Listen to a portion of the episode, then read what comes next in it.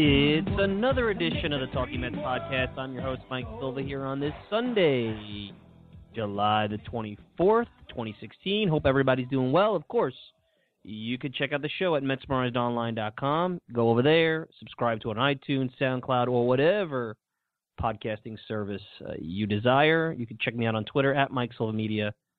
And if you want to send me a personal note, MikeSilvaMedia.com. Hope everybody's having a great Sunday. Great Sunday for Mets fans. Mike Piazza inducted up in Cooperstown. Very good speech. Had a chance to just listen to it. Also good Sunday because the Mets completed a 5-4 road trip. Hanging in there. They got some help from the San Diego Padres, who took 2 out of 3 from the Nationals this weekend. Dodgers and Cardinals later on. Pirates win. A lot going on. The wild card race is a bit of a muck right now with a bunch of teams all jumped together. And the Mets, let's put it this way, they have a golden opportunity heading forward to put themselves not only in a position to get right back in the division. The Nats are just not putting the Mets away, but to really make some moves here in the wild card. So, and I'll go through the schedule in just a minute. You'll also, in a little bit, hear from Sal Licata of SNY, WOR. Sal subs in for Pete McCarthy at various points during the week, and does a bunch of work on SNY, also for Columbia Sports. We'll talk about Mike Piazza, get his Mike Piazza memories, also get into some of the discussions he had on his Thursday show about some of his thoughts on Michael Conforto, who, hey, listen, Sal wanted in the lineup. That's a lot of what he talked about on Thursday, and he got Conforto in the lineup today, and Conforto made a nice play in center field, got a couple of hits, so we'll talk about that. So Sal will be on later. You'll hear some clips, not only from Piazza's speech, but I have a little montage of Mike Piazza highlights for you. You'll get to that, and I will give you some of my thoughts and memories on Mike Piazza and really that era of Mets baseball, so a lot to talk about. But let's get to the current team. So like I said, 5-4 road trip. Coming home for a 9-game homestand. This is critical for the Mets because I was looking at the schedule right now. The Mets, after today's Nationals loss, after beating the Marlins, the Cardinals have yet to play as of this broadcast. So, you know, I don't know what it's going to be. But right now, the Mets are in the loss column, a game behind L.A., tied with Miami, tied with St. Louis, 2 up on Pittsburgh, basically a half a game behind Miami. And if you look at the schedule, now the Marlins have a pretty easy time of it as the Phillies go over out to Miami for 3. And I really, the Phillies right now, I'm not sure they're going to provide much help. The Mets come home, and the Mets are going to be playing the Cardinals. Then after that, the Marlins will be playing the Cardinals, so somebody's going to lose. And in the midst of all this, the Dodgers, I think they have the easiest schedule after they play the Cardinals tonight. Which, by the way, with the ESPN 8 o'clock game, maybe the Mets get a little bump with the Cardinals getting to New York. They're out in St. Louis getting to New York late. I don't know. I mean, who knows about that? But the Dodgers play the Cardinals. Then they come home to face Tampa, Arizona over the next week, and then they go out to Colorado, and then they go to Boston. So they've got some they got some difficult games after that. It's never easy in Colorado, never easy in Boston. But the Nationals, here's where the Mets could really make some hay if they could have a good week. The Nats go to Cleveland, they're going to go to San Francisco, and they're going to go to Arizona. Even though the Diamondbacks haven't had a good year, I think they could make some the Diamondbacks are always a dangerous team out there in Arizona. So that's a tough road trip, and then the Nats come home after that to face the Giants in Washington. So it'll be a chance for the Mets, who have not played well, didn't really hit all that well all weekend, but got some key hits Friday and today, and an opportunity for them to go out and cut that deficit that's now 5 games in the loss column, and maybe still have a shot at this division. Now, again, as of this broadcast, as of when you're taking this here on Sunday night, the Nats have not made a trade. Now, Papelbon imploded again today. You hear rumors that it's the Nationals and the Indians, and the Indians may have the best package in on Aroldis Chapman. And here's the best part about it, is that Hal Steinbrenner ownership group still has not greenlit Brian Cashman to sell. Which is amazing that the Yankees, even if you believe that you're in the race, you want to go that route if you're the Yankees. Why would you hold on to 3 end-of-the-game relievers? You don't need them. I mean, it makes for a great advantage. I mean, but you're not in a situation where the starters give you any kind of length at any point to give you leads, to use them on a consistent basis. And if you have a chance with somebody who's a free agent to go out there, and if it is any kind of king's ransom that's being thrown at them, make the move and try to win with what you got. I mean, the Yankees are not a team that's starving for World Series championships. I understand, and I know this is not a Yankee show, because where Chapman goes, if he goes to Cleveland, then for the Mets, that's a good thing. The Mets have to keep an eye on this because you don't want him to go to the Nationals. I don't think Miami would have an opportunity to bring him in. I don't think that that's something that they'd be looking to do. So you have to keep an eye on the Dodgers. I mean, anywhere he goes, Chapman really cleans up the ninth inning. And if you have a closer already in that situation, and right now Papelbon is a shaky closer, he's probably better suited for eighth inning work. And that would be interesting how that, if the Nationals did get Chapman, how would Papelbon take that? Be moved to the eighth inning. He could be somewhat mercurial at times. But as of this broadcast of a couple of hours ago, the Yankees have still not, Yankees ownership has still not given Brian Cashman the green light to trade Chapman. And it seems like the Indians, the Cubs, the Nationals, and the Rangers, and there's a mystery team, who knows who that is, are vying for Aroldis Chapman. I'm sure it's not the Mets. But the Mets have a golden opportunity. They got to continue to put their foot on the gas. And today I think you saw, and over the road trip, because the Mets won that game in Chicago, there's a couple of guys that aren't really talked about that I think we should bring up here before we get to all the Piazza stuff. So is James Loney and Jose Reyes. Now, Reyes' numbers are not jumping off, sitting about 240, but he seems to be getting extra base hits. His speed helped him in Chicago in a game where he got that triple that helped tie the game. You saw him with a big hit today. To me, at third base, he made that big double play at the end of the game in Chicago where Familia wormed his way out of it. He seems to, and I know he made the bonehead play in that same inning, but his arm at third base is good. He seems to be able to handle most anything that comes his way. Instinctually, that play with the dribbler in Chicago, that you could forgive him a little bit. As an inexperienced third baseman, that's always tough. That ball was bouncing. Is it going to go foul? You knew it was the ninth inning. You didn't want to have to go out and allow a base runner. You got to let that one go. But other than that, I mean, can you really complain about Reyes at third base? And the dimension he brings with speed and the gap power that this team really doesn't have. I mean, Reyes is where that first run happened today before they were able to break out and get a couple of runs later in the ballgame. Now, as far as James Loney, who put the icing on the cake on Friday's game, got a hit today, has played a pretty good first base, been better on the scoops than he has been range-wise, but he's getting better with that. I mean, maybe he was a little bit rusty. I really think you have yourself a bit of a dilemma if and when Lucas Duda comes back. And by all accounts, Lucas Duda is not going to be back for probably another month. Probably the September call-ups is when Duda comes back. I don't think it's a shoo-in that you sit Loney. You really don't. So, and I know you probably guys are thinking this is crazy saying it because I'm talking about sitting a guy with power, 30 home run power for a guy who hits basically singles, but defensively with the kind of contact and how he could fit into the lineup, I'm not saying don't play Duda at all, but I'm not really sure I want to all of a sudden just throw Loney on the bench and give Duda an everyday spot. So it's going to be interesting how that plays out. Now, the third component of all this is Michael Conforto and how he's going to fit into the lineup. I'm not really comfortable with Michael Conforto in center field. I'll be perfectly honest. Only 2 years ago when this kid was coming up through the minors, you heard about how he's horrible defensively and he's a DH. And we've seen him play very well in the corners, throwing some guys at the plate. He's got a good arm. And historically, the Mets have really not had much luck with converting these guys to center fielders.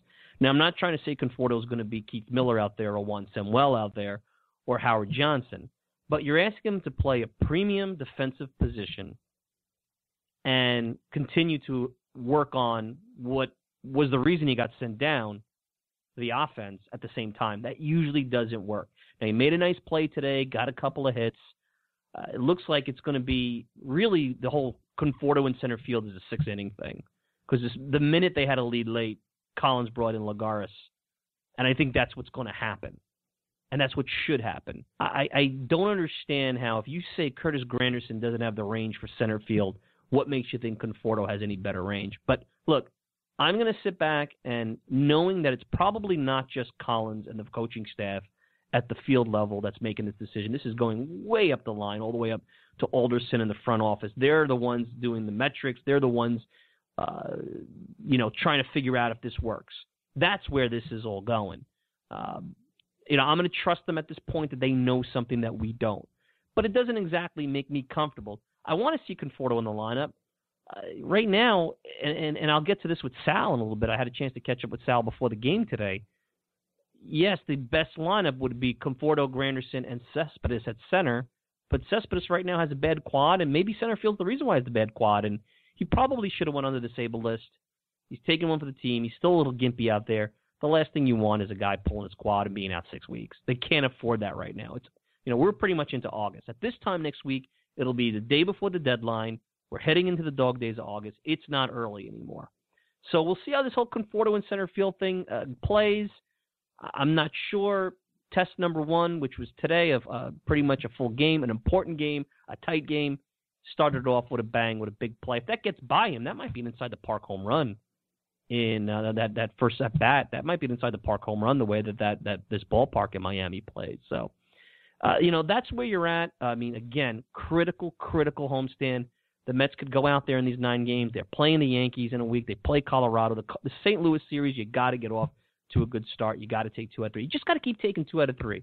You take 2 out of 3, you win series, good things will happen. This was an acceptable road trip. I was a little disappointed how they didn't look competitive in that third game in Chicago. But look, the Cubs were bound to take 2 out of 3. The Cubs weren't going to let the Mets go in and waltz past them again. And they had a big win in that series. They did what they had to do in Philadelphia. They probably should have won all 3 in Philadelphia. But again, you take 5 and 4, you move on, and now you try to push forward. You got to push for that 10 games over 500. That's where you want to start. That's where you want to take off. And then you continue to inch closer and closer to the Washington Nationals and see where where this takes you. Just keep winning series. Keep winning series.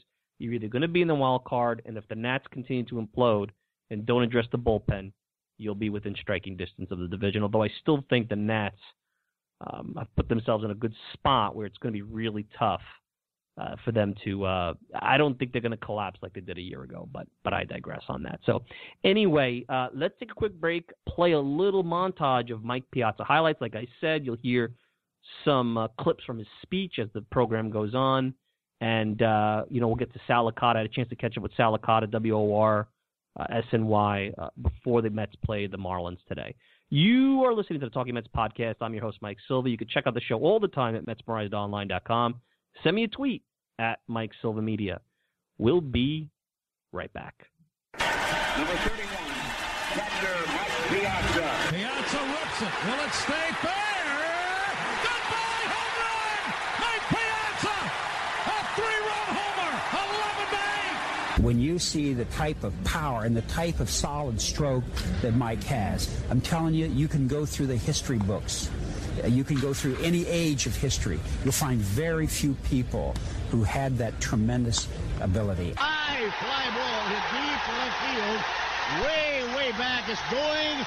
Yeah, there it goes. Mike Piazza, a 3-run homer. A high drive to center. Bernie back on the track, near the wall. A grand slam.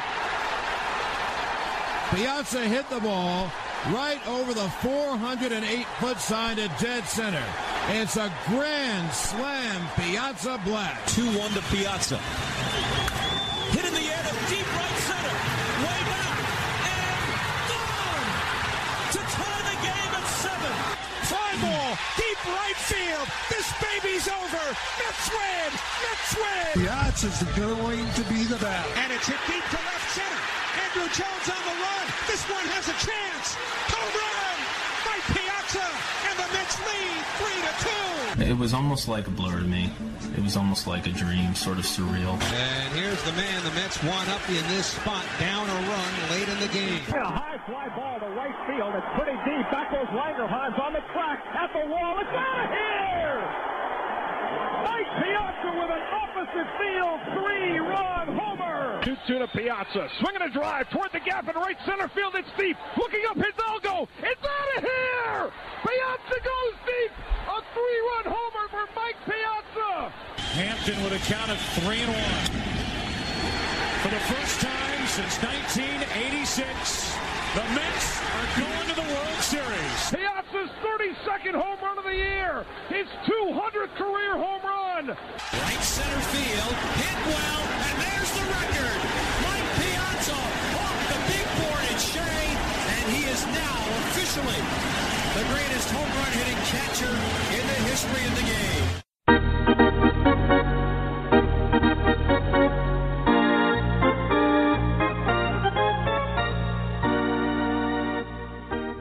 We're back talking Mets. Mike Silva here, and hope you're doing well. And you just heard a montage of clips from Mike Piazza's playing career with the Mets. I'm sure some of those probably are events that you may have been at, maybe you've seen on TV, maybe bring you some chills. And you'll hear some clips, and especially his Hall of Fame speech. He brings up his Mets career, and I think it'll be really interesting. You'll hear that, right before we get to Sal Licata in a little bit. So anyway, where I wanted to go is go back, and I don't know the age group of those listening to the podcast. I'm assuming there's a smorgasbord of Mets fans, from very young millennials all the way up to baby boomers who've been watching the team way longer than I, since the 60s, 62, some of you. But I don't know what your experience was with Mike Piazza. Maybe you came in at the back end to it. But if you don't know, the acquisition of Mike Piazza and the fact that here we are today, almost 20 years after he was acquired, almost 20 years, 18 years later, was very unlikely. I remember it like it was yesterday. And personally, I remember the 97 season. That's where you have to start, where this whole Piazza narrative and how important and how game-changing it was. Because 1997, as the Mets went into that year, everybody had pegged them for 100 losses. Generation K was a mess. Dallas Green was fired. Bobby Valentine took over. The Mets were a huge disappointment in 96. They had done nothing between 96 and 97 to improve the team, but they brought in a guy that was struggling and was basically given away in John Olerud, which would have been important. But the 97 Mets were pegged for 100 losses. They overachieved that year. Bobby Valentine, who I thought did an outstanding job throughout his tenure, the antithesis of what sometimes we talk about with Terry Collins, did more with less throughout his managerial career. And he knew how to put players in a position to succeed, and that's why the Mets won 88 games, and they fell short to the at the time, not the Miami Marlins, the Florida Marlins. I thought the Mets, and they faded a little bit in August and in September, could have won the wild card that year. Now, where that would have led them, I don't know. I mean, there was a lot of teams, the Braves, namely in front of them, that would have been very difficult. But Miami wound up winning, going on a run, getting to the World Series, and winning the championship. So the Mets have this plucky, overachieving situation. And then the winter of 97 and 98, you knew they needed. They needed a big bat. They needed a number one starter. And all winter, as the Marlins are doing their fire sale, you're hearing names like Kevin Brown. Gary Sheffield was a name that gets thrown around, especially considering that the Mets had seemingly for 5 years, all the way back to his days with San Diego, we're always in on Gary Sheffield. There was rumors that Gary Sheffield was coming to the Mets when the Padres traded him to the Marlins back in 1993. So that was like an annual thing at that time. So 98 rolls around. The Mets have this plucky team. But, from the landscape of New York sports, they were so far behind the Yankees, who had won a World Series and were the sexy team and were building this brand. The Knicks were still the Knicks. And you had the Rangers still fresh off of a cup. The Jets and the Giants, Parcells was coming in for the Jets. The Giants were still the Giants. So the Mets were kind of way behind when it came to the news cycle. So the diehards, and the attendance showed it, the diehards were interested in the Mets, but the New York fan that's on the peripheral wasn't.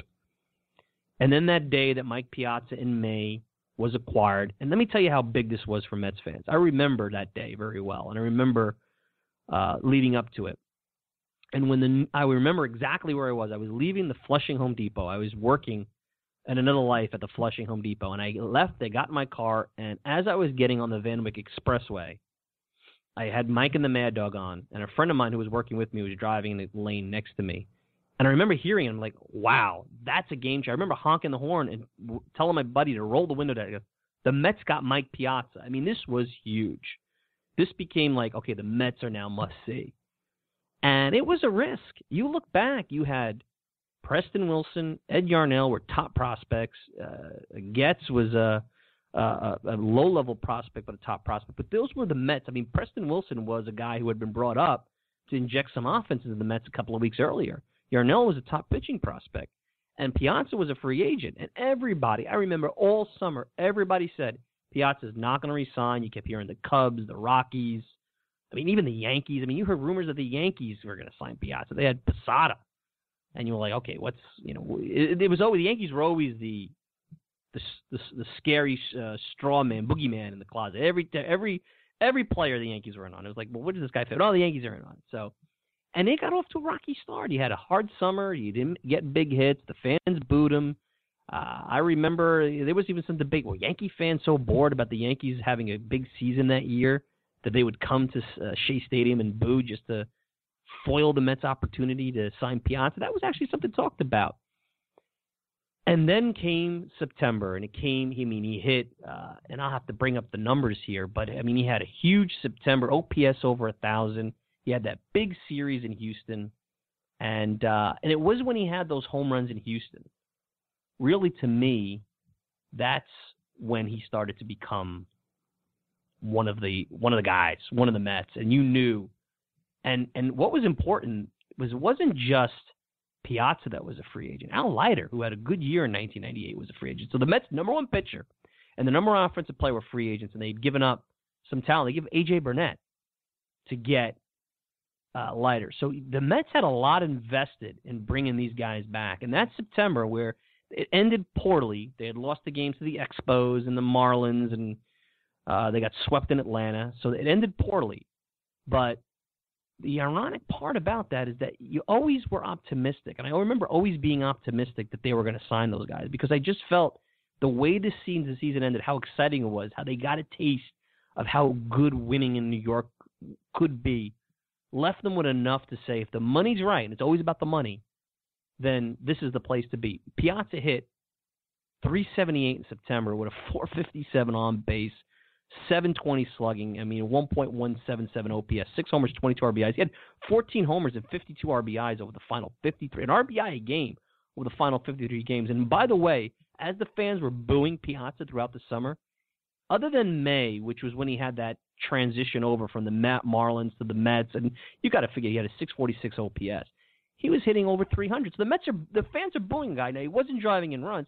The fans are booing a guy hitting over 300, which is amazing. But anyway, the Mets stepped up, and that was always, even back then, the Wilpons were co-owners, were criticized. There was always that money component, but the Mets stepped up, and they signed both Leiter and Piazza during the moratorium, which, if I'm not mistaken, was about 15 days after the World Series. They got both those guys locked up, and they set themselves up for 1999. Everybody's going to talk about Piazza and the 9/11 home run, and that's certainly a big home run, and I could understand because of the nature of that event how that could be what your Piazza memory is. But for me, when I think of Mike Piazza, I think of the summer of 99 and that great run and that great fun team that has always been special. And I think of 2000 and getting to the World Series and then getting into 2001, which was disappointing, and then that 9/11 situation. And they just fell a little short against the Braves. But from 1998, when he came on, to 2001, that's the heart of my Piazza memories. And sure, he broke the catcher's record in 2003, and he was part of the 2005 team that began the rise under Carlos Beltran, but that's the sweet spot. To me, that was Piazza, and that's where I'm not going to – maybe I'm overstating by saying to the golden age of New York baseball, because all those guys in the 50s that were around said that was the golden age. But if you're a New York baseball fan, how can it get better than those initial Subway Series? Piazza coming in, the Yankees, who were 96 world champs, won in 98, and who were affronted that the Mets actually were trying to take some part of the city back. They didn't like it. So those games were intense. You had the Mac Franco game, which I played that clip during some of the breaks and intermissions on this podcast. You had Piazza Clemens. You had the actual Subway Series, which the Mets just did not play well, and they easily could have flipped that, and it could have been 4 games to 1 the other way. So if you're a Mets fan, and you look at that arc, you look at the Mets in the 80s, and I was a young guy just getting into baseball, and it ticked down. After 86, it was a tick down, and it bottomed out in 1991, 92, 93.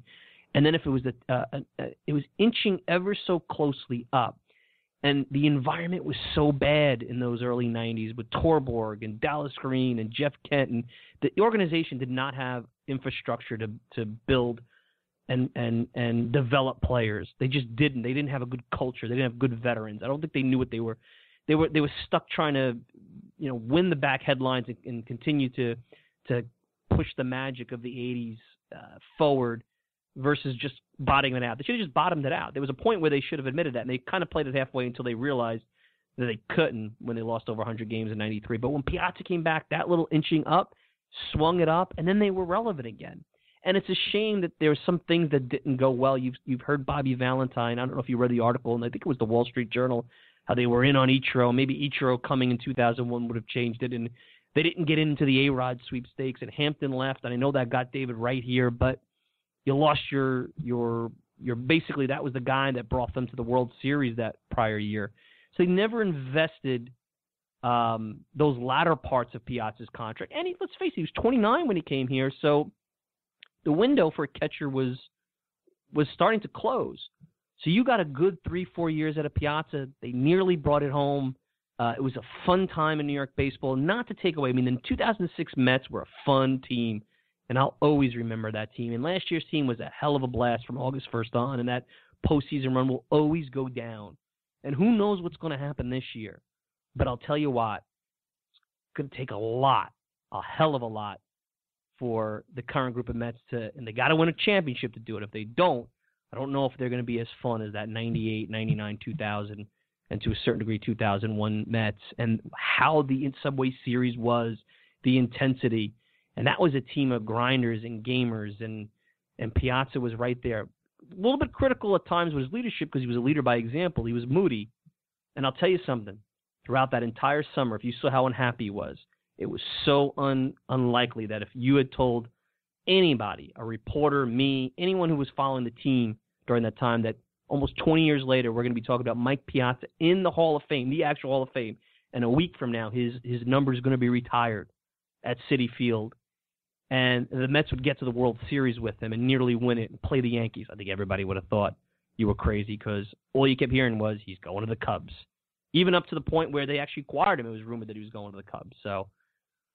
Anyway, that's my Piazza memories. Let's take a break. When we return, you're going to hear from Sal Licata, Sal Licata of WOR SNY, and we'll chat a little bit about his Mike Piazza memories. We'll get into some of the discussion he had on his program on Thursday where he talked about some of his concerns with Terry Collins, Michael Conforto, and Michael Conforto needing to play the outfield, and whatever else is on his mind with the New York Mets. You're listening to the Talking Mets podcast. I'm your host, Mike Silva. We'll be right back. My lifelong friend and agent Danny Lozano, which I wish to thank for listening, for making me listen to him, told me that I was traded to the New York Mets.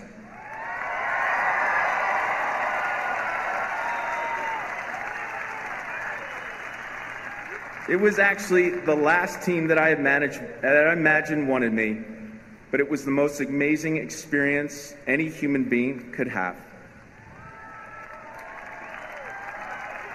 I can't thank our general manager at the time, Steve Phillips, enough. Steve, you took a chance on me, and I'll be forever grateful. I would also like to thank owners Fred and Jeff Wilpon.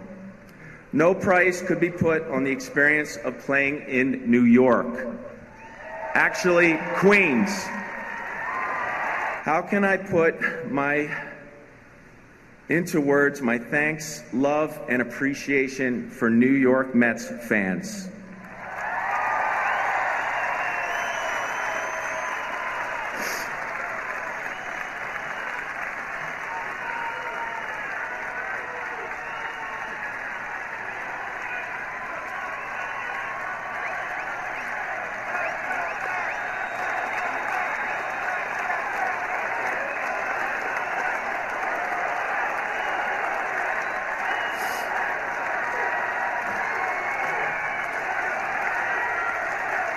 You have given me the greatest gift and have graciously taken me into your family. Looking out today at all the incredible sea of blue and orange brings back the greatest time of my life. You guys are serious. We didn't get off on the best foot, but we both stayed with it. At first, I was pressing to make you cheer and wasn't doing the job. You didn't take it easy on me, and I am better because of it. Sometimes a jockey whips a horse. It isn't always pleasant to watch, but it gets results. The 8 years we spent together went by way too fast. The thing I miss most is making you cheer.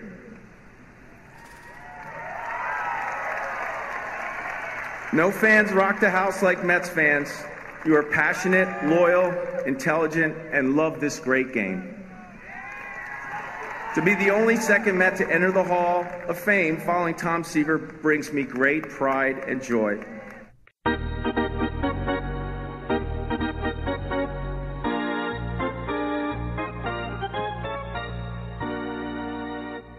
We're back talking Mets, and I'm happy to have with us Sal Licata. You guys know Sal from SNY, WOR, also Columbia Sports. You can check him out on Twitter at Sal_Licata. Here to talk a little bit about Mike Piazza and the current state of the Mets. Sal, Mike Silva, long time no talk. How are you, my friend?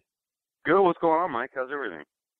Not bad, and great work on WOR, and I'll get to some of your recent shows because I thought you brought some really good topics about the current team, but it is Hall of Fame induction weekend, and Mike Piazza is one of the inductees, and you're in the same age group as me. I was born in 77. You were born... I was 79. In 79, so I thought it was good to get your context going back to when you weren't in the media, you were still a fan. And as I was saying in the open, I don't know if fans in their 20s who are Mets fans now, who probably know Piazza from late in his career with the Mets, understand how game-changing that day that he came over was. And I want to get some of your memories. What do you remember about it? And it was a game-changing day in Mets history for sure. Yeah, I remember, and honestly maybe a little weird story, but I remember I was dating this girl at the time. It was like my first serious girlfriend. I think I had to be, 18, 19, whatever it was. And I remember breaking up with her right around May 21st, 1998, and being crushed, it's your first relationship and all those different things. And a day or two later, the Mets announced that they're getting Piazza, and I basically did not care anymore. It was something for me personally at the time I needed to have that escape and get over the depression of breaking up with a girlfriend. And the fact that Piazza was coming to New York, just like such a huge deal, it changed everything. You get excited about going to the games more, and it makes the Mets more relevant. And, even though they didn't make the postseason in 98, they made a great push and had a fun run. So for me personally, dealing with that breakup, the first breakup, which is always a tough thing to go through, but getting Mike Piazza, I always said that was a great trade-off. I do it any time. The Mets trading for Piazza, but if you lose a girlfriend, they can be replaced. Guys like Piazza don't come around too often. That's true. And any time you're a fan and you have a big moment, it's amazing how personal stories bleed into that. But for fans to realize, Mets losing the NLCS in '88, it was a steady decline after that of that team. And as a New York sports fan, the Mets may not have been the most irrelevant team out there, but they weren't much more talked about than the Islanders and the Nets. I mean, typically if you were a Mets fan and you watched football and the Knicks, baseball was what got you through till Knicks basketball and through the NFL season. I know that's hard to fathom now because of how popular baseball is, but post-strike, especially if you were a Mets fan, you didn't want to hear what was going on with the Yankees. And that's the part I remember, how this breathed life into the diehard Mets fans like myself, where, you know what, now we can be at the table with the other New York sports fans with this franchise. Yeah, the Yankees clearly owned the town, which was infuriating. Prior to 96, I never thought the Yankees would win a World Series. Again, I should say. And then, of course, not only did they win in 96, but they kept winning 98, 99, 2000. So, the history. But once Piazza came, it just gave the Mets fan really a nice piece of meat to chew on there for a while and have their superstar guy.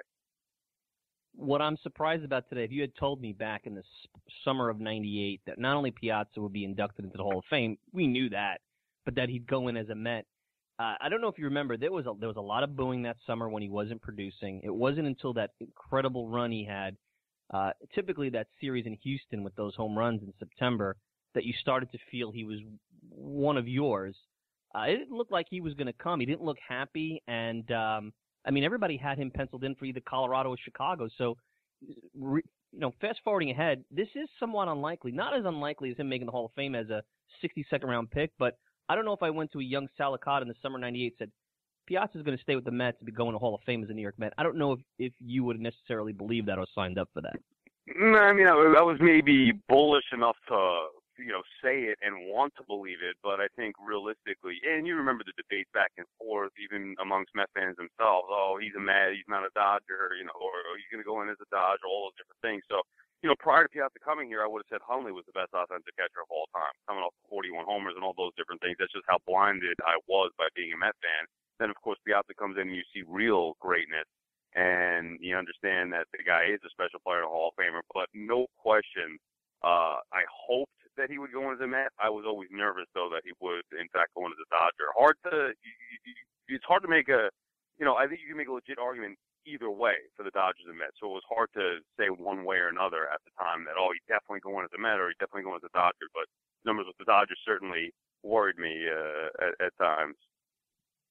I have with me Sal Licata, SNY, WOR, talking a little bit of Mets, Piazza. Everybody talks about the 9/11 home run, and I get why they talk about that. But my memory of when I think of Mike Piazza, and it's almost like that little golden age of the Subway Series, both the regular season and the actual one in the World Series. From 97, I'll even say, because that first Subway Series was really cool. But when Piazza got here in 98 through about 2001, to me, that's what I remember about Piazza, the moments, those seasons. Typically 99, that summer I remember very well. Not that Mike didn't have great moments after, but that to me is the sweet spot. And the Subway Series particularly has never felt the same since then. And I know the Mets had a great season last year in 2006, but those 99-2000, that two-year run, that to me still has a very special place in the hearts of Mets fans who are old enough and mature enough to understand it and watch it. Well, because it was the beginning of it. I mean, it was the beginning, and you had the essentially unbeatable Yankees, you know, dominating not only the town, but they were dominating baseball. So then you had the, you know, here come the little Mets and trying to, you know, take on the big bad Yankees. And we know the Dave Malecki game in 97, which was great. But then once they had Piazza, they actually had a chance to win some of these series. And the Matt Franco game was just tremendous, the back and forth. Piazza hitting a big homer, I mean, as he did almost every series against the Yankees in the regular season. So those Subway Series, and I'm with you, and I used to make a point to go to at least two at Shea, but probably all three at Shea, and at least one in Yankee Stadium, whatever, you know, however they did the series. But I haven't gone in years just because it isn't the same. It's not the same for me. I think it's been watered down, but when that first was going on, it was special. And, man, having Piazza, it made it easier to go to the ballpark against dealing with the Yankee fans once Piazza was on the Mets side. Yeah, and I don't know. I mean, this is kind of a week early, and I don't know if there's any solution to it. Maybe both teams in a different time going forward, but it hasn't felt the same. I'm actually not because I'm you know, upset about the Mets losing, or if you're a Yankees fan, they're upset about the Yankees losing. It doesn't seem either side is into this anymore, and yeah. I don't know if it'll ever feel the same. That's something I've been asking myself. What can you do to make this feel the same? Because even when they were both in 06 and 07 and 08 going at it, I don't know if they were the same, those series. Maybe that's no, me, but I don't know if they were the same. They play too often, Mike. They have to limit the amount of times that they play. Maybe if they played every 5 years, or even if they did every 3 years. If they played one series every 3 years, it would make it more interesting to me, I think. Now, you know, they play twice a year, both ballparks. Yeah, all right, it's an okay 4 games, but it's not as – I mean, that was dire back then, dire as a fan. That you want to win those 2 out of 3, and you know, whether you had just remember, it wasn't even always that they played 2 series; it was that they played 1 series a year. So you wanted to make sure that you got the 2 out of 3. So I think they need to limit it, and which they won't, because usually those games are sellouts, if not close to it. And you, if you follow Sal on Twitter @Sal_Licata, you put up an autograph of Piazza that you got, I guess, at some point during his tenure with the Mets. Any fun story about that day and that experience? And I just remember that. Yeah, I just remember that Piazza was always – I used to go early with my buddy to the games, and whether you wait before or wait after, you know, sometimes we would do that to get autographs. Mostly before, you'd go early, and Piazza would never really sign. He was always a tough guy to spot, and I don't know. He was just – you know, some guys would be easier to access than others, and rightfully so. You know, Piazza was a star. You had people waiting out there looking to make money off of these autographs and everything like that. And the one time I remember we were hanging out late after a game, it was an afternoon game, and we ended up walking back to the parking lot, back where at Old Shea, where the players used to come through, you know, back in the bullpen and walk to their cars. And the guards were saying, like, oh, you know, everybody's gone, that's it. And Piazza still had not come out, and we just happened to be there and see him walking out. And he stopped and signed for a couple of people. And, I, you know, to me, that was just like, oh, my God. At the time, I'm not sure what year. It was probably 99, 2000, I would think. To having, you know, Piazza be able to stop and sign like that was just, I mean, think about it. At the time, he's just a mega star and obviously a Hall of Famer. in a few hours, he'll be officially a Hall of Famer. So that was a fun day. Absolutely. I have with me Sal Licata, WOR, SNY. Taking out the 9/11 moment, is there a game that you were at that you have a Piazza memory outside of maybe that autograph situation? I personally was at a couple of games. The one off, we hit the home run off of Trevor Hoffman, the one where he hit that home run off of Clemens in the Subway Series. But those stand out to me. I don't know if you have one, even if it's obscure, that you remember being at the game and saying, oh, wow, that's a pretty cool Piazza moment that I'll always take home with me. My two favorite Piazza homers, there are so many, but I'll just give you two favorite real quick. One I was not at. It was, I think, the biggest home run that he's ever hit, and that was Game 6, NLCS, 1999, opposite field off of Smoltz. If you remember, the inning before, two innings before, Brian Jordan slid in hard to home plate, swiped, took Piazza's legs out from under him. He got ticked off, and you just knew that when he came up, he was going to do damage. And he hit, I think it was a 3-run homer off a small opposite field to tie the game. So that was, I think, the best homer. But the best one I was at was that huge comeback against the Braves in, I guess it was June or July, and it was firework night. And remember, at the time, the Mets were just getting owned by the Braves constantly. I remember talking to my friend. I'm like, let's get out of here. I can't even take it anymore. He's like, no, let's stay. It's fireworks night. It happened to be fireworks night. And came back. They tied the game, and then Piazza comes up. And you just knew it because he did every moment. And he hit a monster home run, the liner down left field line. That place just erupted like never before. So that was probably my favorite game. And that, I'm sure you experienced that. If I was in the upper deck, that place used to shake. I don't really think Citi Field shakes quite like that. And that was John Rocker's return weekend. I remember I was at the game before that when Rocker came in. So that was a rowdy weekend because the fans wanted blood with Rocker. That was certainly a fun weekend for sure. Yeah, I hated that guy. Yeah, you also made up a great point that plays into today about the sliding into home plate and Piazza and all those things. And it's funny, today you can't do any of that stuff. The Mets' best offensive player, and one of the only criticisms I could say about Piazza is that he never really embraced even a little bit of first base to help them out, but that's a whole separate story. Here he is, he gets clobbered at home. Brian Jordan would be brought up on criminal charges for that today. And look, not only did he survive Piazza, he goes out and hits a 3-run homer. How the game has changed. And think about how maybe that would help Piazza, some of the rules today, preserve him a little bit, because he would get gassed at the end of the season. Yeah, I don't think there's any question to it. I mean, with the way – and the rules probably should have been like that, protecting the catcher, trying to help those guys stay healthier. But, I mean, to think what Piazza did in that day and age – now, I know you could bring up amphetamines or bring up steroids and all those different things, but all things being equal, to see what he did as a catcher is just – it's even more so remarkable. It would be remarkable for any player, but as a catcher, even more so. And on that note, I mean, I don't know if he did any hardcore anabolic steroids, but a lot of people forget if Piazza or anybody brought stuff, I think even Randy Johnson admitted that, from GNC. Look, I had guys taking stuff that were friends of mine to look good at the beach. They weren't playing professional baseball, So I don't know if necessarily that's an illegal thing. Now, maybe that stuff wasn't FDA regulated, and later on we all got smarter about it, but sometimes I think that people forget that it wasn't like you had to go to Mexico to get some of the stuff that players were taking that were over the counter and legal in the United States. Yeah, and look, whether he did or didn't, I don't know. I honestly don't care. I don't care that Barry Bonds did it. I don't care if Mike Piazza did it. He's still my favorite player that I've seen watch because providing all those different moments. And I don't think there's a drug out there that can make you good at it or make you as great as he was in specific moments. That's for sure, and if there was, I think you and I would have taken it to get at least a piece of the baseball pie out there. So, with me, Sal Licata, WOR, SNY. Sal, onto the current team. You had a great show on Thursday on OR, and you brought up something that I've been talking about a little bit. I don't know how many fans really talk about it. I know it doesn't get talked about a lot on talk radio.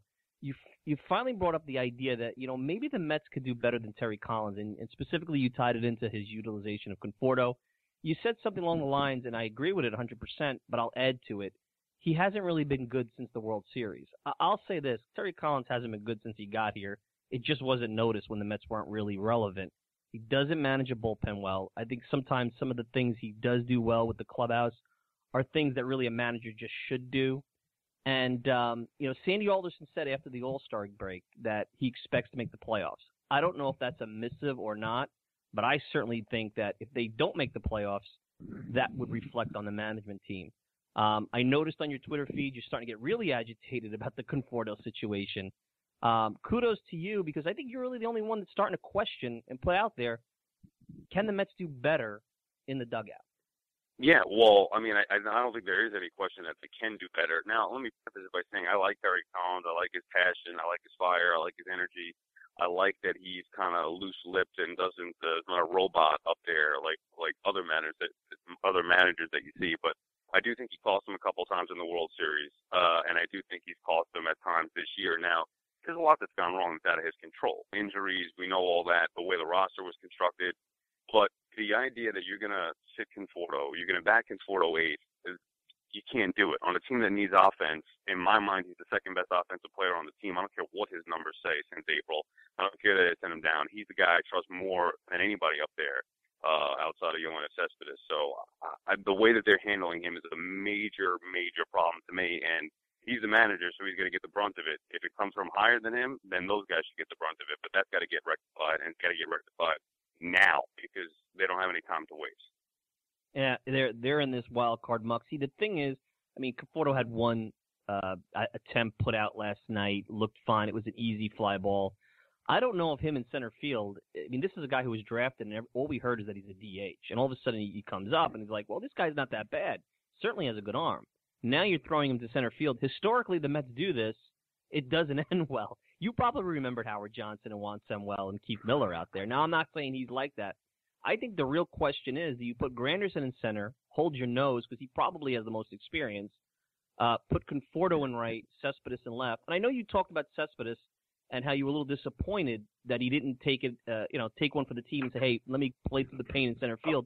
But personally, Sal, I think he's a little gimpy out there right now. So I don't know if you want him in center field. Well, he's the center fielder. If he can't play, he's the center fielder. If he can't play center field, I don't care if he's hurt. If he can't play center field, then they need to put him on the bench. And maybe he should be on. Maybe they should have put him on the DL. Maybe they should. Well, maybe that's in hindsight that was a problem that they didn't do. They kept him too long, just to rest him playing short. I don't know. That's just something I look out there.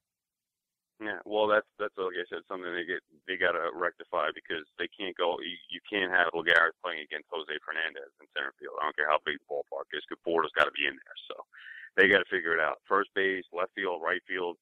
Somehow, some way, Conforto's got to be in there. And I think he should be playing left field myself, but his second option should be Granderson in center and Conforto in right.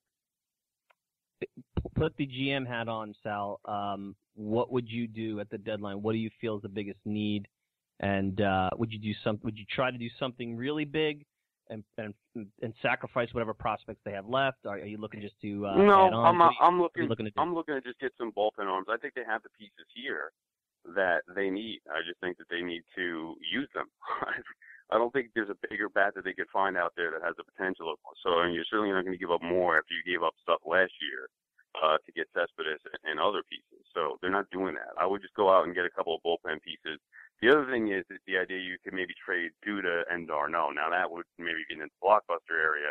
I'm not sure that's a trade for now as opposed to the offseason, but outside of trading Duda and Darno and whatever prospects, there's not much you could do, and I won't have a problem when they don't do anything other than add some bullpen arms. I just think the guys here have to start performing.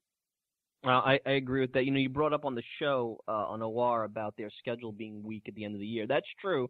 See, what concerns me about that is that this team doesn't do the little things. Keith Hernandez has been talking a lot about that the last few nights. I don't care who you're playing. You could be playing, the local beer league team. If you don't execute, these are big league players. You're going to lose. I agree with you. I expect them to be in the playoffs. I don't know if the Marlins are sustainable. The Cardinals have been spotty all year. I mean, everybody's flawed in that little muck in the wild card. The Mets on paper should be the best team, but something doesn't, and Bob Klappisch said this to me last week when I had him on, just something doesn't feel right. And I know you're using that last stretch as maybe the panacea, but even so, Sal, something doesn't feel right. And we'll see today, the final game of the series coming up. But, it seems like it's just not going to happen. I don't know if that's just pessimism coming out in me. Yeah, sometimes it's not your year, and that's okay. I mean, it happens. But I respect the fact that they built a team that should be able to contend for the World Series. They've been ravaged by injury. I just think that they could still be better. I don't think the Nationals are that good, and I don't think the Marlins are that good. I think the Mets, even now, with all the injuries, can still win the division. So I just don't think it's acceptable to have Conforto up here benching him. So I think in that area they could do a little better. And if the pitching stays healthy, Syndergaard match, I believe in him. I think DeGrom will be fine. So I still think that this team, even as currently constructed, as off as it may seem, still has a chance at the division. At the very least, they should be a wild card. So before I let you go, what do you have coming up? We know we hear you on OR, also on SNY. Anything you want to let the listeners know about where they could find you? I know on Twitter at @Sal_Licata as well. Yeah, no, not really. Same stuff. SNY pretty regularly, and OR during Mets off days and on after afternoon games too. So I've been having some fun doing that, and of course, like you said, always have some fun giving some opinion on Twitter. All right. Hey, listen, enjoy the rest of your Sunday. Appreciate a few minutes, and let's do it again, okay, my friend? No problem, Mike. Thanks for having me on, man. I appreciate it. And that's Sal Licata. You can check out Sal at @Sal_Licata on Twitter. Good stuff. And we are almost done here. We're almost out of time, but let me take a quick break. You'll hear one more clip of Piazza's speech, a very touching part of his speech when he credits his father.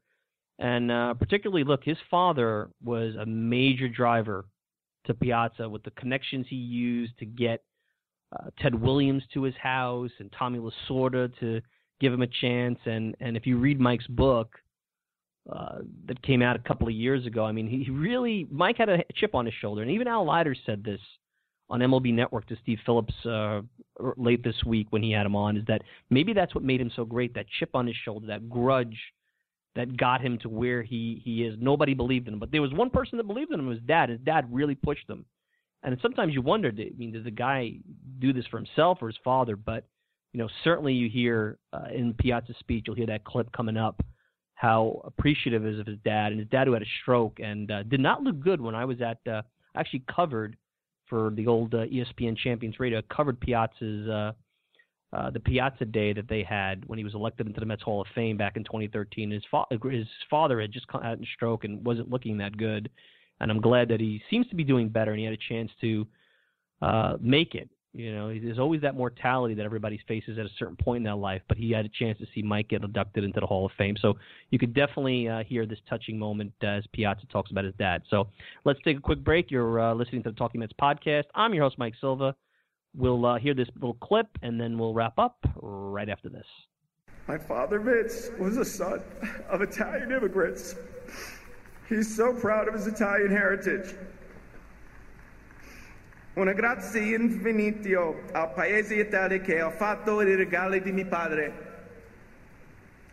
My dad always dreamed of playing in the major leagues for his all-American love of baseball. He cannot follow that dream as the realities of life and having to support his family forced him to work.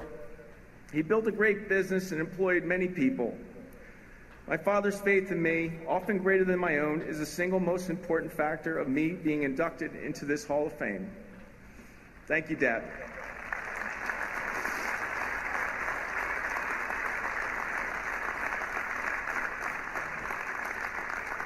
I know he watched every game, cried when I cried, was angry when I was angry, and celebrated more than I could ever celebrate.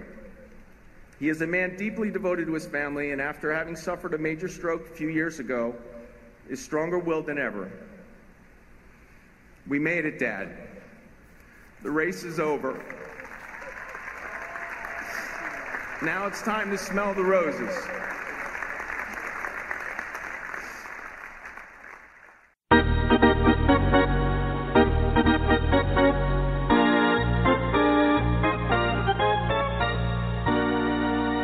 We're back.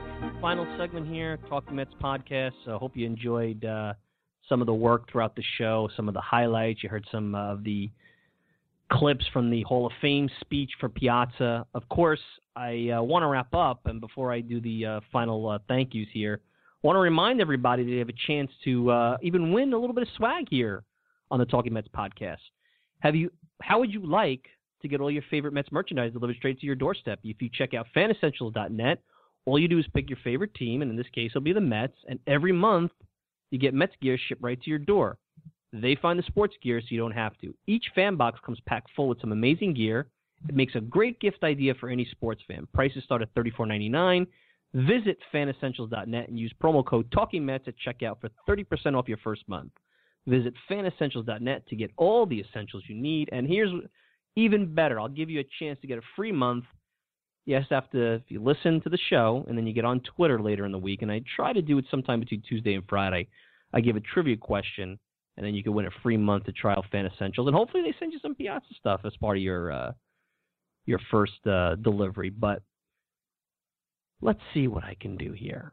I'll throw this out there.